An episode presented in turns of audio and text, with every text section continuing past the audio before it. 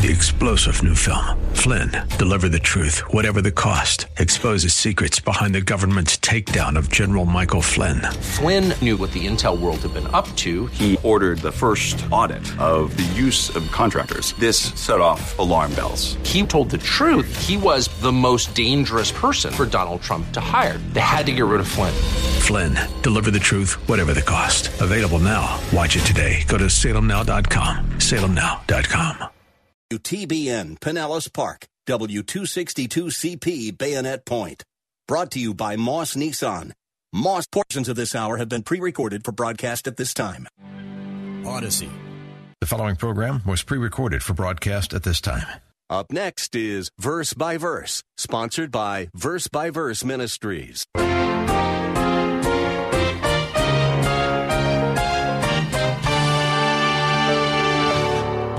There's nothing in us in which God says, I will declare you righteous because there's something in you that, that I'm attracted to. No, it's without a cause by His grace.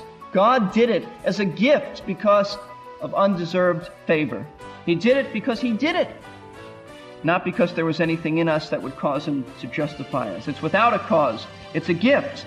You don't deserve a gift. If you deserved a gift, it's not a gift. The gift is free. The gift is apart from anything that we have done to deserve it. Many years ago, uh, back when newlyweds were almost always poor, my wife and I were barely making ends meet. One day, a friend offered to give us a piece of furniture. Well, I had no intention of accepting this friend's kind offer. I was raised to work for what I got. We told her it was too expensive. It would be much more sensible to sell it. To my amazement, our friend looked hurt, and she said, Please don't deny me the blessing of giving this to you. I learned an important lesson right then about giving, receiving, and pride. Hello, this is Peter Silseth saying, Welcome to Verse by Verse. We're glad you could be with us today for another lesson from the book of Romans.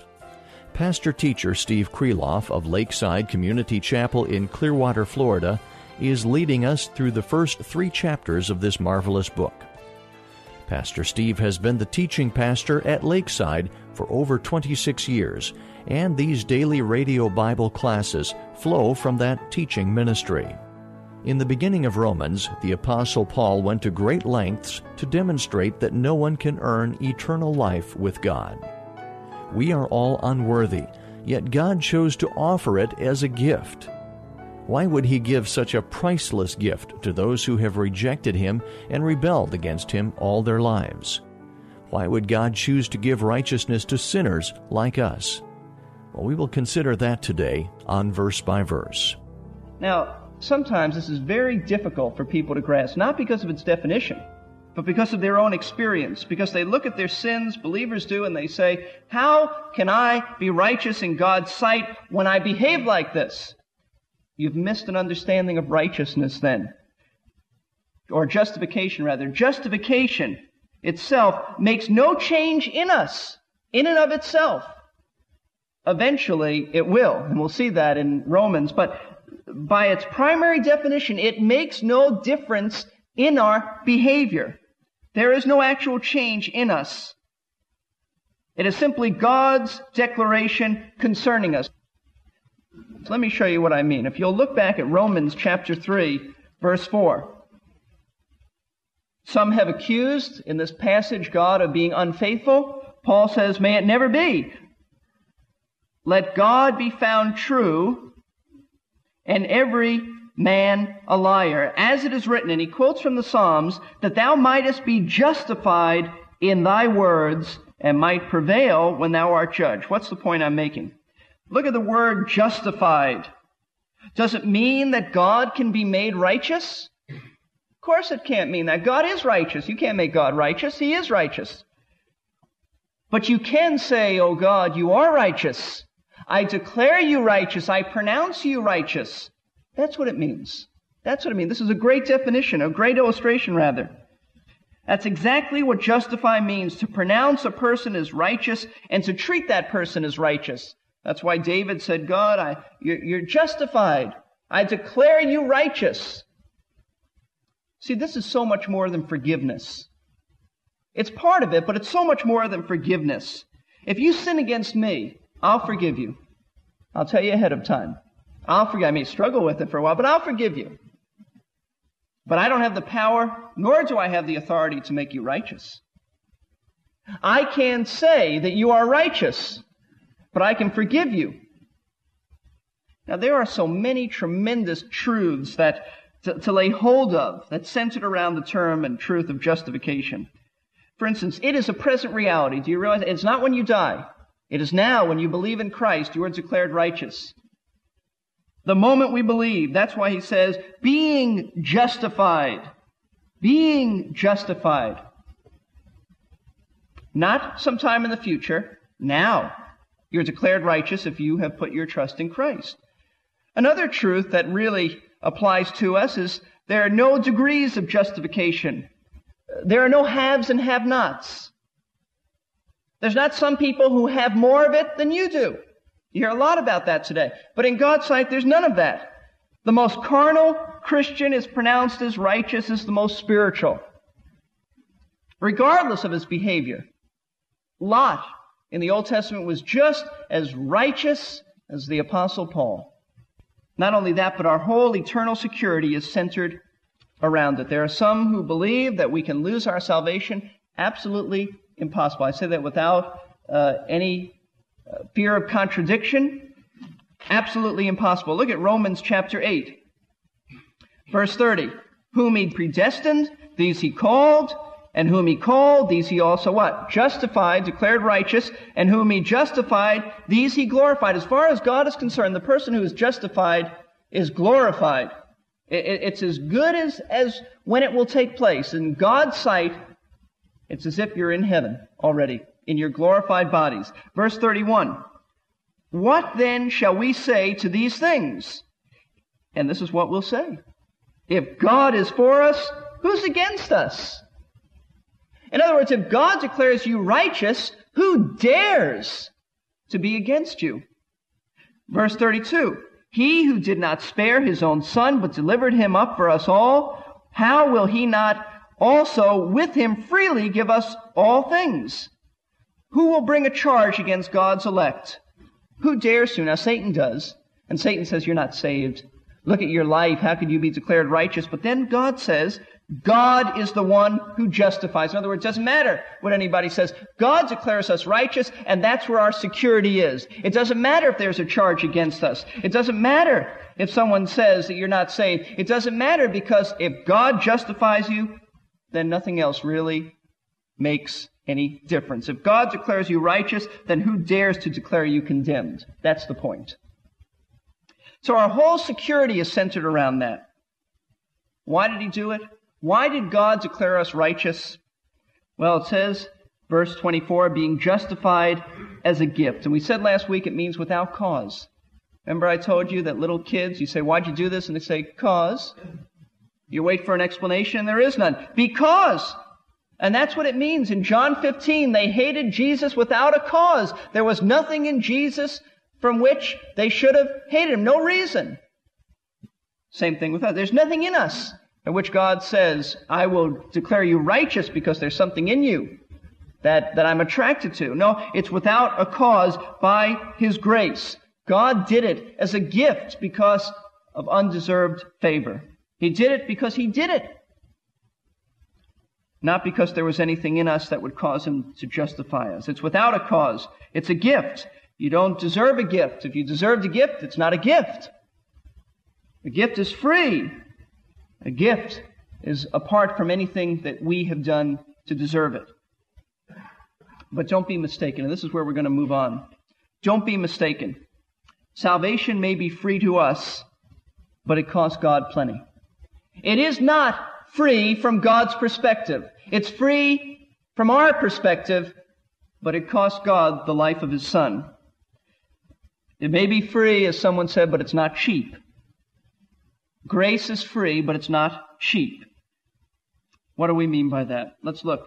Verse 24. Being justified as a gift by His grace, but through the redemption which is in Christ Jesus. And that's that second big word, redemption. Justification, declared righteous before God. Why? How did it work? Redemption. Redemption. You think of a redemption center and you think of paying a price. You think of redeeming stamps and you think of paying a price. What does redemption mean? The background of this is that in ancient times, slaves were brought into the marketplace. And they were lined up, very humble, humbling situation. Slave owners would come into the marketplace and they would pick and they would choose and they would pick who they wanted to purchase and they would put the price down. Not only did they purchase that individual or those, or those individuals, but they removed them from the marketplace. They purchased them and they took them out of the marketplace and they did with them whatever they wanted to do. If they wanted to turn around and kill that slave, they could have. That's the picture. The Bible pictures us as in the slave market of sin, under sin, slaves to sin. And the reason that God can declare us righteous is because Christ Jesus paid the price for us. He paid the price of our unrighteousness. When you think of redemption, think of a ransom. Think of a payment so we can be set free and delivered from our bondage. That is what Christ's death accomplished. And let me explain. The Bible expresses redemption in a number of, of words, of Greek words. Basically, there are three Greek words that uh, different words to explain the various aspects of the redeeming work of Christ. There is the word, and I only mention this so that it sticks in your mind. I don't usually mention Greek words, but I'm going to mention this. Agorazo. Agorazo. You know why I mention that? Because we get our word agora from that. In fact, there's a Christian publication, I think it's Moody Monthly, where they have the agora in the background. Agora. You know what agora means? It means the marketplace. Agorazo. Marketplace. Redemption. Agora. Agoraphobia means the fear of being in public places. I say that so it sticks in your mind. This word means to purchase property or merchandise. The Lord Jesus Christ walked into the marketplace of sin, and when he shed his blood for us, God says that's the payment. For the wages of sin is what? Death. And Christ paid the price. He died. And when he died, he purchased us in the slave market of sin. The price was his blood, which really means his life. 1 Corinthians 6 says this word, 1 Corinthians chapter 6 verse 19 and 20 says, For you have been bought with a price, therefore glorify God in your body. The Holy Spirit is in you. You've been bought with a price. You've been purchased by Christ. In fact, you could say that Christ followers are twice His. He owns us because He created us, and then He bought us again with His blood. That is amazing grace, isn't it? You are listening to Verse by Verse with pastor teacher Steve Kreloff of Lakeside Community Chapel in Clearwater, Florida. We are nearing the end of this study of the first three chapters of Romans. If you would like to hear all the lessons in this series, take note of the web address that I will give you at the conclusion of today's class. Redemption is a complex subject. It helps if we can understand the meanings of the original Greek words that the translators worked with. The first Greek word having to do with redemption speaks of the marketplace. And now here is Pastor Steve with the next word. But there is another word, very similar to agorazo. You just, you just put before the word ex. Ex means out of. Exodus, out of. Exit, out of. Ex agorazo. What does it mean? Christ not only purchased us, but he removed us from the marketplace. When you go into a store and you purchase, let's say, a lamp, you don't leave it there unless it's on layaway and you really haven't purchased it. But if you purchase that, you say, wrap it up for me, I'll take it home. That's ex agorazo. You purchased it and you removed it. What does it mean? Christ has removed us under the condemnation of the law. Not only do we belong to Him, but we've been removed from the marketplace of sin. We've been removed from the penalty and the power of sin. Galatians chapter 3, verse 13 says the same word. Christ redeemed us from the curse of the law, having become a curse for us, for it is written, Cursed is everyone who hangs on a tree. He removed us. He purchased us. He removed us. But there is another Greek word, the true, the true, which you really don't need to remember, there's nothing's going to stick in your mind, but that means to set free. To set free. Now, here's the difference. Christ purchased us, Christ paid for us, He purchased us, He removed us from the marketplace of sin. You know what He did? He turned around, being our owner and legitimate owner, and He said, You're free. You're free. You're free to do what you want, to serve who you want. But you know what we do? This is what the believer does. He says, I'm free. I've been set free by Christ, but I want to be his slave. And so the believer turns around and becomes a bond slave. He says, Master, you have set me free, but I voluntarily choose to serve you all the days of my life. Not because we're forced to, but because we choose to. That is redemption. And the word that is used in verse 24 of Romans chapter 3, that word for redemption includes all of these ideas. He's paid the price. He's removed us and he has set us free. That is redemption. We were under the wrath of God and we were sentenced to eternity in hell. For the wages of sin is death, which means separation from God. We were prisoners. How can God declare us righteous when there's sin on our record? That's the point. How can God declare us righteous when there's still sin on our record? We're in the marketplace of sin, sold under sin, in bondage to sin. He would be unjust if he did that. You see, his own justice demands that our sin be dealt with. He was not free to declare us righteous while there was sin on our record. God just couldn't say, well, I clear the record. God had to do something. In love, He wanted to do that. In love, God wanted to just say, the record's cleared. I give you mercy and grace and forgiveness. But His justice said, no, you can't do that. You see, God's attributes work together. God's love can't go in one direction, His holiness in another direction. They cooperate. They never compromise. They work in tandem. When God's love works, His holiness works, and God will not violate one for the other, or else He would not be God. His justice demanded that sin be dealt with. How did Christ's death do that? What did redemption really accomplish? Well, then we come to our third word. Look at verse 25. This is the redemption which is in Christ Jesus, whom God displayed publicly as a propitiation in his blood through faith. Now that's a big word, propitiation. I can hardly say it.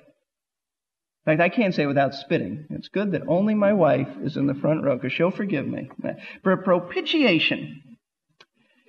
In pagan circles, it meant the appeasing of divine wrath. Appeasing of divine wrath. False deities in the minds of, of people were malicious. They were gods of anger and malice. If the people wanted anything from them, such as victory in battle or, or rain or, or crops or harvest, they paid them off. They bribed them. Sometimes they did it with the sacrifice of their children. They appeased them by all sorts of things. But when it comes over into the New Testament, it doesn't mean that because our God is not a vindictive, malicious God who needs to be paid off. The word is the same, but the meaning is different. When you think of propitiation, you do not think of God being bribed. He doesn't need that.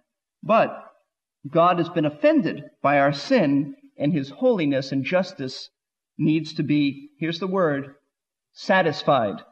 Satisfied. When you think of propitiation, think of satisfaction. The justice of God demanded satisfaction. The law and the lawgiver said when the law was broken, there must be payments. God said that. It's his nature. It's his character. He needs to be satisfied. Because as I said, God isn't only a loving God, He's also a holy, righteous, just God. And the holiness of God demands that when His law is broken, there must be a punishment, there must be payments, payments, or else His holiness won't be satisfied. When Christ died, when he hung on that tree, God's holiness was completely satisfied. That's the point. Satisfied. The demands of the law and of a holy God were completely met. Christ died in my place. Christ died in your place. The judgment of God that I deserve, that you deserve, fell on Christ. In his redemption, when he, when he paid for my sin, he not only was paying for my sin, he was paying the price that, that God's holiness demanded. The, the justice and holiness and righteousness of God was completely satisfied in the death of his son. Now listen, now that that payment was made, now that justice was satisfied, God was able to reach out in love and mercy and grace and provide for us His gift of righteousness. In other words, His propitiation and the satisfaction of the justice of God meant now that God was free to act in mercy and love. His, his, his love was free to operate. Though he always had that desire in his heart, he could not operate in love and mercy and grace by providing righteousness for us when there was sin on our record. But when Christ died, it was erased. And God was satisfied. He paid the price. The price that I didn't pay. That I wouldn't pay on my own, but he paid the price. He couldn't reach out in love, giving man righteousness while his holiness wasn't satisfied. God would then, if he did that, be compromising. He always works in cooperation with himself. You see, that's why God can't just say, I forgive you. Some people think that salvation is just coming to God and it's saying, God, I confess my sin, and God says, all right, you're forgiven, and the cross means nothing. And some people have said that, and I, I heard recently where one religious, religions professor said that, that the death of Christ was the most foolish thing in the world. Because God could have just said, I forgive you, and it would have been taken care of. Why did he have to send his son to die? He missed the whole point. God cannot just say, I forgive you. It's excused. God can't just excuse sin. Why? Because not only is God a God of love, but he's a God of holiness. He had to deal with sin. And when that was done, his wrath was turned away. It was satisfied. That's why our, our salvation required the death of Christ. God couldn't in love forgive as long as his justice and holiness weren't satisfied. It has been said that the cross bridges the gap between sinners and God, but it would also be a good word picture to say that it reconciles God's righteousness and his mercy. Pastor Steve will have more for us from Romans chapter 3 about God's free gift of righteousness on the next verse by verse. Pastor teacher Steve Kreloff has been serving since 1981 at Lakeside Community Chapel in Clearwater, Florida. He is planning a trip to Israel this coming spring, and you are invited to go along. Here is Pastor Steve with more information about that learning opportunity. I'm Pastor Steve Kreloff from Verse by Verse here on WTBN. I want to tell you about an exciting opportunity to join me on a trip to Israel I'll be leading this May. We'll be visiting those sites in Israel where Jesus ministered, such places as Capernaum, the Sea of Galilee, the Mount of Beatitudes, the Mount of Olives, Jerusalem, and, and so many more sites. If you're interested in learning more about this tour, then you can call the following number and ask for more information. The number is 877 768 2784, extension 111. That's 877 768 2784, extension 111. The tour dates are May 5th through the 14th. I hope you can join us. One more time, that number is 877 768 2784, extension 111. Well, that sounds like it could be a life altering experience. What a great background that would be for Bible study. If you missed any of today's lesson or want to make up one or more that you might have missed, visit our website, versebyverseradio.org. That's versebyverseradio.org.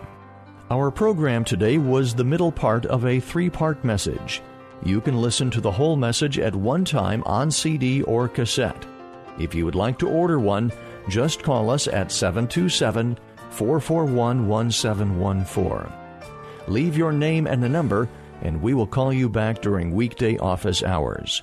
The number again is 727 441 1714.